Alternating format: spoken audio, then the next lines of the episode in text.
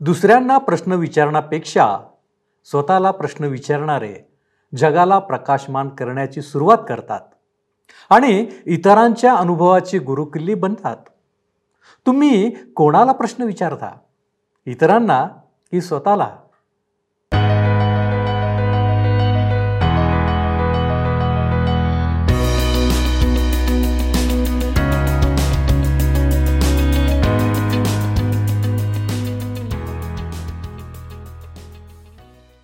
सर्व सृष्टीचा निर्माण करता परमेश्वर.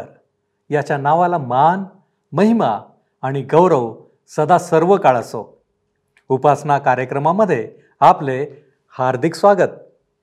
प्रियांनो प्रश्न हे अनेक प्रकारचे असतात. काही प्रश्न सोपे असतात. काही कठीण असतात. काही नकोसे असतात. काही हुशारीचे मापन करण्यासाठी असतात. काही टीकात्मक असतात. काही प्रश्न अडकवण्यासाठी फसवणारे असतात. आपणास अशा प्रकारच्या प्रश्नांचा अनुभव आहे. आज आपण येशू ख्रिस्ताला वेगवेगळ्या लोकांनी विचारलेल्या वेगवेगळ्या प्रश्नांना येशूने कशा रीतीने उत्तरे दिली हे पाहणार आहोत. येशूला कोणी प्रश्न विचारले? त्यांचा हेतू काय होता? याची उत्तरे आपणास मिळणार आहेत. तर मग चला प्रियानो आपण आपल्या अध्ययनाची सुरुवात करूया. श्रोतनो आज आम्ही लुक्रू शुभवर्तमान ह्याच्या एकोणीसाव्या अध्यायाच्या एक्केचाळीसाव्या वचनापासून पुढे आपले अध्ययन चालू करणार आहोत. आम्ही पाहिलं होतं की जो विजय प्रवेश प्रभू येशू ख्रिस्ताचा एरुश्लेममध्ये झाला तो वधस्तंभाजवळ समाप्त झाला. परंतु ख्रिस्त दुसऱ्या वेळी विजयाने ह्या जगामध्ये येणार आहे. इब्री लोकासपत्र नववाध्याय आणि अठ्ठावीसावं वचन सांगतं इब्री लोकासपत्र नववाध्याय अठ्ठावीसावे वचन. त्या अर्थी ख्रिस्त पुष्कळांची पापे स्वतःवर घेण्यासाठी एकदाच अर्पिला गेला आणि जे त्याची वाट पाहतात त्यांना पाप संबंधात नव्हे तर तारणासाठी तो दुसऱ्यांदा दिसेल. श्रोत्यानो दुसऱ्या वेळी जेव्हा तो ह्या पृथ्वीवर येईल तेव्हा त्याचे पाय जैतुनाच्या डोंगराला स्पर्श करतील. जखऱ्याचे पुस्तक चौदावाथे चौथे वचन बघा. जखऱ्याचे पुस्तक चौदावाथे चौथे वचन. आणि त्या दिवशी एरुश्लेमे समोर पूर्वेस असलेल्या जैतून झाडांच्या डोंगराला त्याचे पाय लागतील. तेव्हा जैतून झाडांचा डोंगर पूर्व पश्चिम दुभागून मध्ये एक मोठे खोरे उत्पन्न होईल. अर्धा डोंगर उत्तरेकडे व अर्धा डोंगर दक्षिणेकडे सरेल. नंतर प्रभू एरुश्लेममध्ये प्रवेश करेल. त्याचा खरा विजय प्रवेश त्याच्या दुसऱ्या आगमन समयी होईल. एरुश्लेमधील त्याच्या पहिल्या प्रवेशाने त्याला आमच्या पापांसाठी मरण्याकरिता वधस्तंभाकडे नेले. त्याच्या मृत्यूमुळे व पुनरुत्थानामुळे आमच्यासाठी तारण देऊ केल्या गेले आहे. आता आपण एकेचाळीस आणि बेचाळीस वचने वाचूया. एकोणीसावाध्याय एकेचाळीस आणि बेचाळीस वचने मग तो शहराजवळ आल्यावर त्याच्याकडे पाहून त्याकरिता रडत रडत म्हणाला जर तू निदान आज शांतीच्या गोष्टी जाणून घेतल्या असत्या तर किती बरे झाले असते. परंतु आता त्या तुझ्या दृष्टीपासून गुप्त ठेवण्यात आल्या आहेत. श्रोतनो आज सुद्धा त्या त्यांच्या दृष्टीपासून लपलेल्या आहेत. त्रेचाळीस आणि चौवेचाळीस वचन कारण पुढे तुला असे दिवस येणार आहेत की त्यात तुझे शत्रू तुझ्या भोवती मेढे कोट उभारतील व तुला वेढीतील. तुझा चहूकडून कोण मारा करीतील? तुला व तुझ्या मुलाबाळांना धुळीस मिळवितील. आणि तुझ्यामध्ये चिरावर चिरा राहू देणार नाहीत कारण तुझ्यावर कृपादृष्टी केल्याचा समय तू ओळखला नाहीस. ह्या भविष्यद्वाणीची पूर्णता इतिहासात लिहिण्यात आलेली आहे. इसवी सन सत्तरमध्ये रोमी टायटसने एरुश्लेमला उद्ध्वस्त केले व सर्व रहिवाशांना फार निर्दयपणे कतल केले. आता आपण पंचेचाळीस ते अठ्ठेचाळीस वचने वाचणार आहोत. नंतर तो मंदिरात गेला व त्यात जे विक्री करीत होते त्यास तो बाहेर घालू लागला. आणि त्यांना म्हणाला माझे घर प्रार्थनेचे घर होईल असा शास्त्रलेख आहे. परंतु त्याची तुम्ही लुटारूंची गुहा केली आहे. तो मंदिरात दररोज शिक्षण देत असे. पण मुख्य याचक शास्त्री व लोकांचे पुढारी त्याचा घात कराव्यास पाहत असत. तरी काय करावे हे त्या सूचना कारण सर्व लोक त्याचे मन लावून ऐकत असत. दुसऱ्या वेळी श्रोत्यानो जेव्हा आमचा प्रभू मंदिराची सफाई करतो तेव्हा तो फार कठोर भाषा वापरतो. राष्ट्रासाठी प्रभू येशूने केलेली सेवा ह्या कार्याद्वारे बंद होते. आता आपण विसाव्या अध्यायाकडे वळत आहोत. ह्या ठिकाणी येशूच्या अधिकाराविषयी संशय द्राक्षमळ्याचा दृष्टांत कैसराला कर देण्याबाबत येशूला प्रश्न करण्यात येतो. तो सदुकांना पुनरुत्थानाविषयी चूप करतो आणि येशू शास्त्रांना प्रश्न करतो. या सर्व गोष्टी आम्ही अभ्यासणार आहोत. विसावा अध्याय पहिली तीन वचने सांगतात एके दिवशी तू मंदिरात लोकांस शिक्षण देत वसुवार्ता सांगत असता मुख्य याचक व शास्त्री हे वडील मंडळासह त्याच्यापुढे येऊन त्याला म्हणाले तुम्ही कोणत्या अधिकाराने ह्या गोष्टी करिता आणि तुम्हाला हा अधिकार देणारा कोण हे आम्हा सांगा. तेव्हा त्याने त्यांना उत्तर दिले मीही तुम्हाला एक प्रश्न त्याचे मला उत्तर द्या. वल्हांडणाच्या सणासमयी येशूला अटक होईपर्यंत येशू रोज मंदिरात येऊन शिकवण देत असे. त्याने प्रश्नाचे उत्तर प्रश्नाद्वारेच देण्याची सॉक्रेटिकची पद्धती वापरली. त्याचा प्रश्न हा होता. चौथ्या वचनात तो प्रश्न आम्हाला वाचायला मिळतो. योहानाचा बाप्तिस्मा सर्गापासून होता किंवा मनुष्यापासून होता?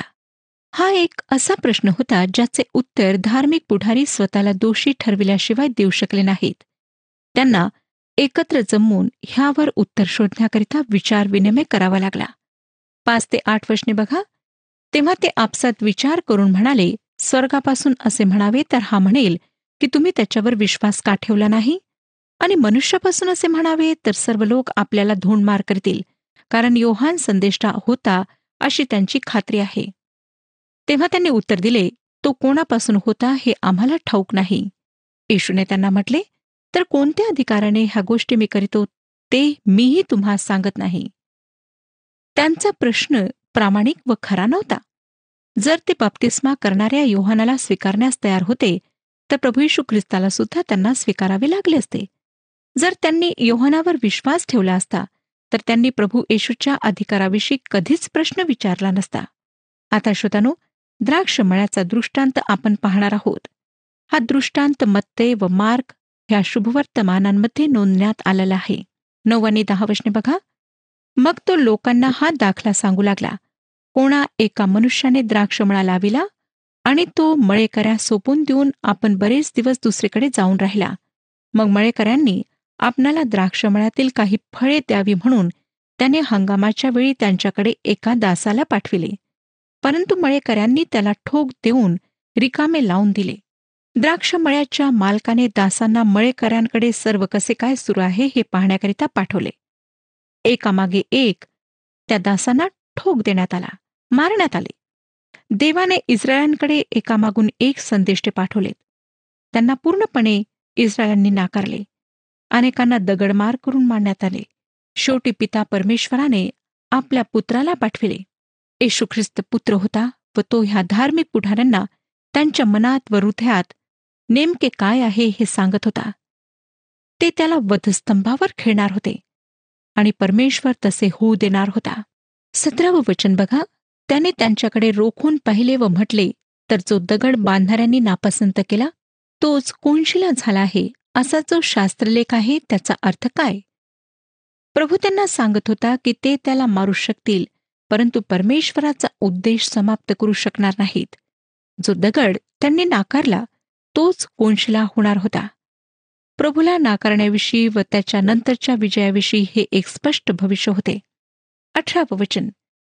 जो कोणी त्या दगडावर पडेल त्याचे तुकडे तुकडे होतील. परंतु ज्या कोणावर तो पडेल त्याचा तो भुगा भुगा करून टाकेल. आश्वतनो तुम्ही आणि मी ह्या दगडावर पडून जो प्रभू येशू ख्रिस्त आहे त्याच्याद्वारे तारण प्राप्ती करून घेऊ शकतो. आम्हाला पापी म्हणून भग्न अंतकरणाने पश्चतापी हृदयाने त्याच्याजवळ यायला हवे. जेव्हा आम्ही असे करतो तेव्हा आम्ही अशा पायव्यावर स्थिर होतो जो पायवा कोणी मानव घालू शकत नाही तो पायवा प्रभू येशू ख्रिस्त आहे. करिंदकरास पहिले पत्र तिसरा अध्याय अकरावं वचन सांगतं करिंदकरास पहिले पत्र तिसरा अध्याय अकरावे वचन येशू ख्रिस्त हा जो घातलेला पाया त्याच्या वाचून दुसरा पाया कोणाला घालता येत नाही. दानियल त्या दगडाविषयी दानियलाचे पुस्तक दुसरा अध्याय चौतीस पस्तीस आणि पंचेचाळीस ह्या वचनांमध्ये सांगतो की तो एक दिवस न्यायाच्या रूपात पडेल. व जे राष्ट्र त्याला धिक्कारतात त्यांना तो चुरा करेल. जे काही प्रभू ह्या ठिकाणी सांगत आहे ते मध्यान्हाच्या सूर्याप्रमाणे स्पष्ट आहे. त्याविषयी गैरसमजूत होणे शक्य नाही. एकोणीसावं वचन. तेव्हा शास्त्री व मुख्य याजक हे त्याच घटकेस त्याच्यावर हात टाकण्याच्या विचारात होते. पण त्यांना लोकांची भीती वाटली. हा दाखला त्याने आपणास उद्देशून दिला हे ते समजले. आम्हाला कळतं श्रोत्यानो की धार्मिक पुढाऱ्यांना तो ह्या दृष्टांतात काय म्हणत आहे हे निश्चितच समजले. एकविसावं वचन. त्यांनी त्याला म्हटले गुरुजी आपण योग्य बोलता व शिक्षण देता. तोंड देखले बोलत नाही तर देवाचा मार्ग सत्यास अनुसरून शिकविता हे आम्हास माहिती आहे.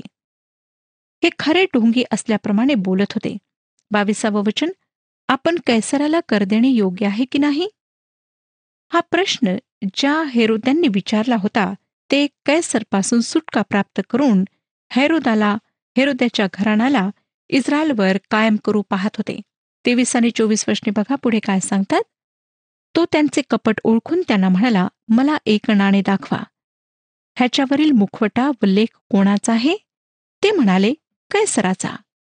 हेरोद यांचा जो प्रश्न होता तो येशूला फसविण्यासाठी चांगल्या प्रकारे तयार करण्यात आलेला होता.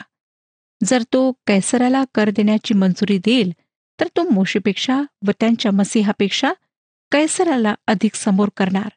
जर तू नाही म्हणेल तर कैसराला कर द्यायचा नाही तर तो रोमी सरकारद्वारा अटक होण्याकरिता पात्र ठरला असता. ह्या प्रश्नांना हाताळण्याकरिता येशूने जी पद्धत वापरली ती फार वाखाणण्याजोगी आहे. त्याने एक रोमी नाणे मागितले. काय ह्याचा अर्थ असा होता का की येशूजवळ आपला स्वतःचा काहीच पैसा नव्हता? निदान त्याने त्यांना नाणे आणण्याकरिता सांगितले.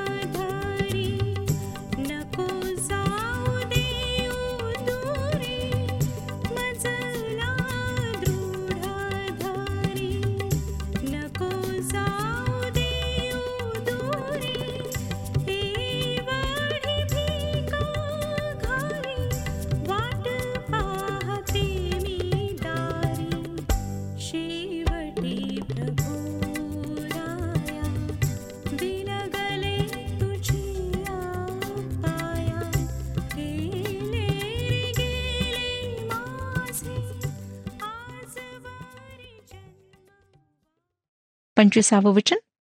तेव्हा त्याने त्यास म्हटले तर कैसराचे ते कैसराला व देवाचे ते देवाला भरा. रोमेस राज्याच्या कायदेशीर चलनाचा ते उपयोग करीत होते. रोमने काही सवलती व विशेष हक्के दिले होते. रोमने कायदा व अनुशासन चांगल्या प्रकारे लागू करून सुरक्षेचे उपाय सुद्धा केले होते. त्यांनी रस्ते बांधून समुद्री मार्ग सुद्धा उघडले. जागतिक स्तरावर व्यापारात उपयोगात येईल अशी चलन पद्धती त्यांच्याजवळ होती. यहुद्यांना रोमचे नाणी रस्ते कायदा व अनुशासन ह्याबद्दल काही देणे होते. कैसराकडे काही यायचे होते. श्रोत्यानो परमेश्वराकडे सुद्धा काही यायचे आहे. त्याने आम्हाला आपल्या कृपेने सर्व काही पुरवले आहे. प्रकाश हवा पाणी आणि आम्हाला आवश्यक असलेल्या सर्व वस्तू आणि सर्व गोष्टी. अशा वस्तू ज्याद्वारे रस्ते नाणी सर्व काही बनते. आमच्या जीवनातील दोन क्षेत्रात आमच्यावर जबाबदारी आहे.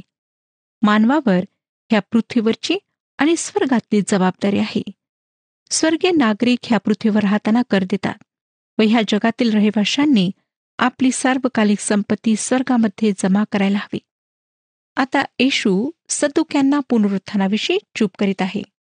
आपण सत्तावीस आणि अठ्ठावीस प्रश्ने वाचूया. नंतर पुनरुत्थान नाही असे म्हणणाऱ्या सदुक्यातून कित्येकांनी जवळ येऊन त्याला विचारले गुरुजी मोशेने आम्हासाठी असे लिहून ठेवले आहे की एखाद्याचा भाऊ आपली बायको जिवंत असताना संतान असा मेला तर त्याच्या भावाने त्या स्त्रीबरोबर विवाह करून आपल्या भावाचा वंश चालवावा. हे आपणाला अनुवादाचे पुस्तक पंचवीसावात हे पाच आणि सहा वचनांमध्ये सापडते. हा एक श्रोत्यानो असाधारण असा नियम होता परंतु तो आम्हाला रुथच्या पुस्तकात कार्यान्वित होताना दिसतो. एकोणतीस ते तेहतीस वचने बघा पुढे काय सांगतात. बरे सात भाऊ होते. त्यांच्यातील पहिल्या भावाने बायको केली व तो निसंतान असा मेला मग दुसऱ्याने ती केली व तिसऱ्यानेही. ह्याप्रमाणे ते सातही निसंतान असे मेले. शेवटी ती स्त्रीही मेली. नंतर पुनरुत्थान समयी ती त्यांच्यापैकी कोणाची बायको होईल? कारण ती त्या सातांचीही बायको झाली होती.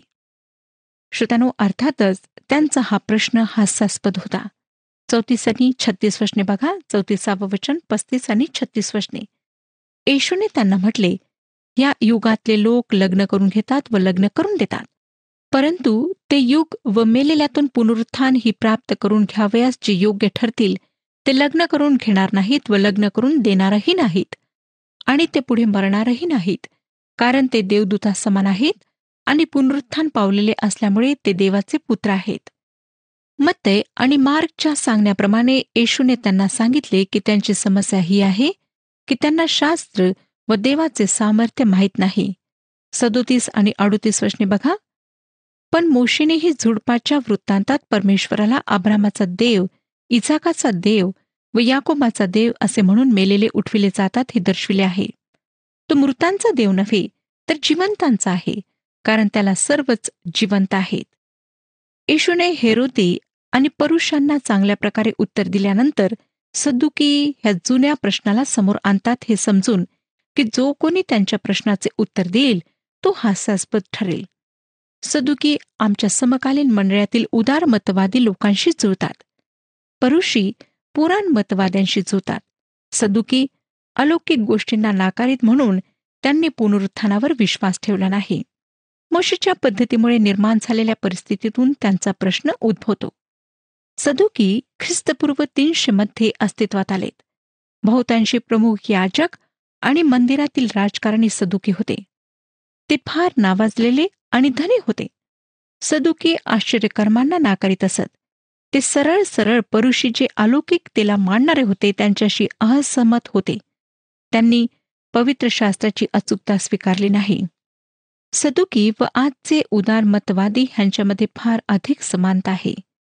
एक काळ असा होता श्रोत्यानो की पवित्र शास्त्रातील गोष्टींना नाकारणारे ख्रिस्ताच्या ईश्वरत्वाला अलौकिकतेला नाकारणारे मंडळांच्या बाहेर असत. त्यांना काफर व नास्तक्यवादी म्हणत. परंतु आज असे लोक मंडळांच्या आत आहेत. सदुकी ख्रिस्ताचे सर्वात मोठे शत्रू होते व मंडळांमध्ये छळाची सुरुवात करणारे तेच प्रथम होते. सदुक्यांसोबत परुष मिळालेत व ते प्रभू येशूच्या छळामध्ये अग्रभागी होते. प्रभूच्या मृत्यूनंतर परुषांनी ह्या संपूर्ण गोष्टीला सोडले. त्यांना त्याचा किंवा त्याच्यामागे चालणाऱ्यांचा छळ करण्यामध्ये मुळीच रुची राहिली नाही. इतकेच नाही परंतु त्यांच्यापैकी अनेक ख्रिस्ती झालेत. परंतु सदुकी मात्र मंडळांचा छळ करीत राहिले व ते आपणाला प्रेषितांची कृत्ये तिसरा आणि चौथा अध्याय ह्यामध्ये वाचायला मिळते. पुनरुत्थान सदुक्यांसाठी आम्ल परीक्षा होती. तशीच उदारमतवाद्यांसाठी आम्ल परीक्षा आहे. ते वास्तविक पुनरुत्थानावर विश्वास ठेवित नाहीत. हे फार मनोवेधक आहे की पवित्र शास्त्रात एखादा सदुकी ख्रिस्ताकडे तारणप्राप्तीसाठी आला. हा वृत्तांत आम्हाला वाचायला मिळत नाही. निकदेमस नावाच्या पुरुषाचे परिवर्तन झालेले आम्हाला वाचायला मिळते. प्रेषितांची कृत्ये सहावाद्या सातवं वचन सांगतं मग देवाच्या वचनाचा प्रसार होत गेला एरुश्लेमेत शिष्यांची संख्या फार वाढत गेली. याचक वर्गातीलही पुष्कळ लोकांनी त्या विश्वासाला मान्यता दिली. श्रोतनो सदुकी परिवर्तित झाल्याचा मात्र वृत्तांत आम्हाला मिळत नाही. जो कोणी वधस्तंभाचा प्रचार करतो त्याला लवकरच कळते की तो त्याच्यासाठी एक अपराध आहे. त्याच्या गावात त्याला आदरमान सन्मान मिळत नाही. त्याला राजकारणात उच्च स्थान मिळत नाही. नाही रेडिओ दूरदर्शनवर त्याला नेहमी दाखविण्यात येते. या गोष्टींमुळे तरुण प्रचारकांच्या मनात विचार येतात की प्रभू येशूच्या शुभवर्तमानाला गाजविणे सोडून द्यावे व एखादा नामांकित वक्ता बनावे.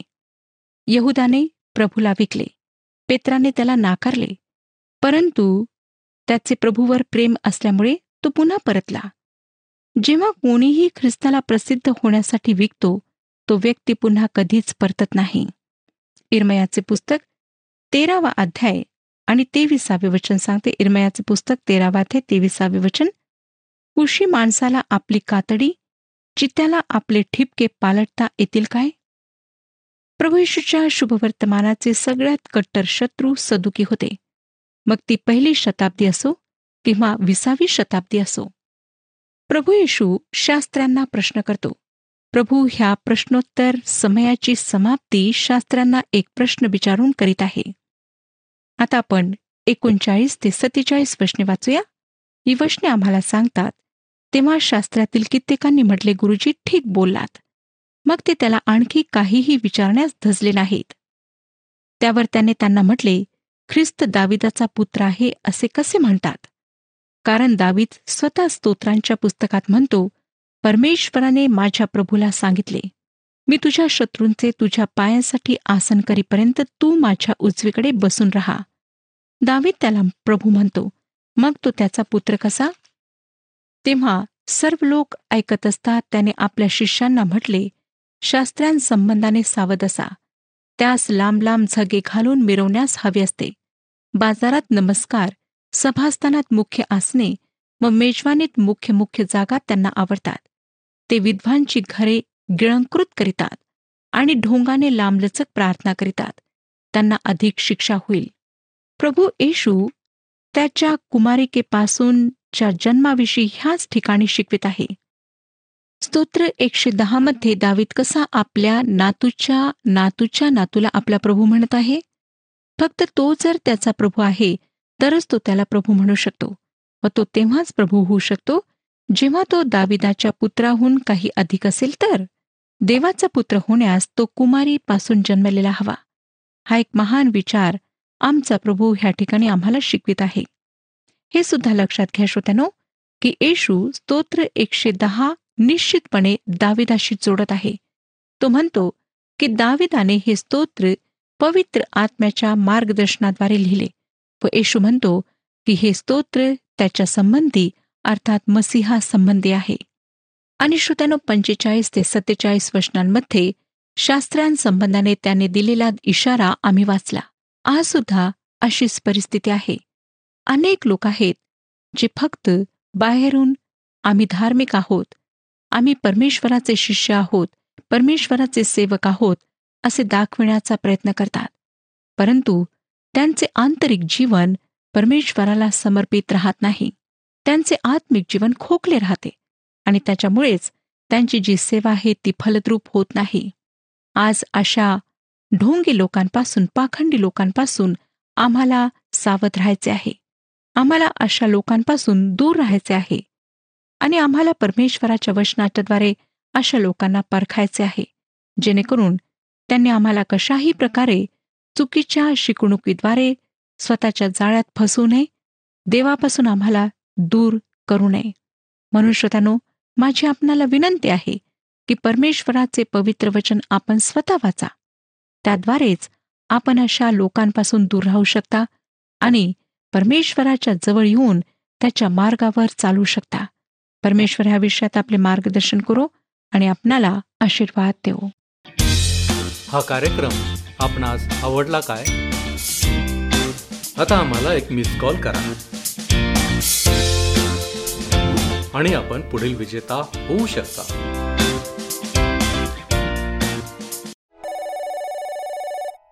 प्रियानो आज आपण पाहिले की मुख्य याजक शास्त्री तसेच त्यांनी पाठविलेले हेर आणि परुषी यांनी येशूला प्रश्न विचारले होते. काही ठिकाणी येशूने त्यांना प्रतिप्रश्न करून निरुत्तर केले आणि काही ठिकाणी त्यांचे कपट ओळखून हुशारीने त्यांना उत्तरही दिले. आज आमच्याकडे असे कपटाचे स्वार्थी हेतूचे काही प्रश्न आहेत काय? जे आम्ही इतरांना विचारून त्यांना अडचणीत आणण्याचा प्रयत्न करतो. असे असेल तर आम्हाला बदलण्याची गरज आहे. सदैव लक्षात ठेवा की विवेकपूर्ण प्रश्न हा शहाणपणाचा अर्धा भाग आहे. आपण प्रार्थना करू. आमच्यावरती प्रीती करणाऱ्या आमच्या महान प्रेमळ परमेश्वरा तुझ्या सानिध्यामध्ये आम्ही आलेलो आहोत. आज तू आमच्याशी बोललेला आहेस. आणि या सगळ्या गोष्टी आमच्या अंतकरणामध्ये आम्ही ठेवण्याचा प्रयत्न करीत आहोत. होय प्रभूजी आम्ही पाहिलं की येशू ख्रिस्ताला वेगवेगळ्या लोकांनी वेगवेगळ्या हेतूनं प्रश्न विचारलेले होते. होय प्रभूजी. आज आम्ही देखील आमच्या जीवनामध्ये अनेकांना प्रश्न विचारतो. होय बापा कदाचित त्याच्यामध्ये आमचं स्वार्थीपण असेल कदाचित कपट असेल कदाचित फसवण्याचा अडकवण्याचा प्रयत्न असेल परंतु बापा तू आम्हाला क्षमा कर. आणि आम्ही इतरांसमोर योग्य प्रश्न विचारावेत. याच्यासाठी तुझं सहाय्य आणि मार्गदर्शन तू आम्हाला कर. या पृथ्वीवरचं जीवन हे तू आम्हाला दिलेलं जीवन आहे.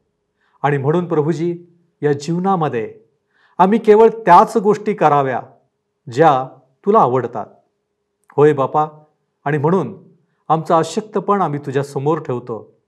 तो आम्हा प्रत्येकाला स्पर्श कर आशीर्वादित कर.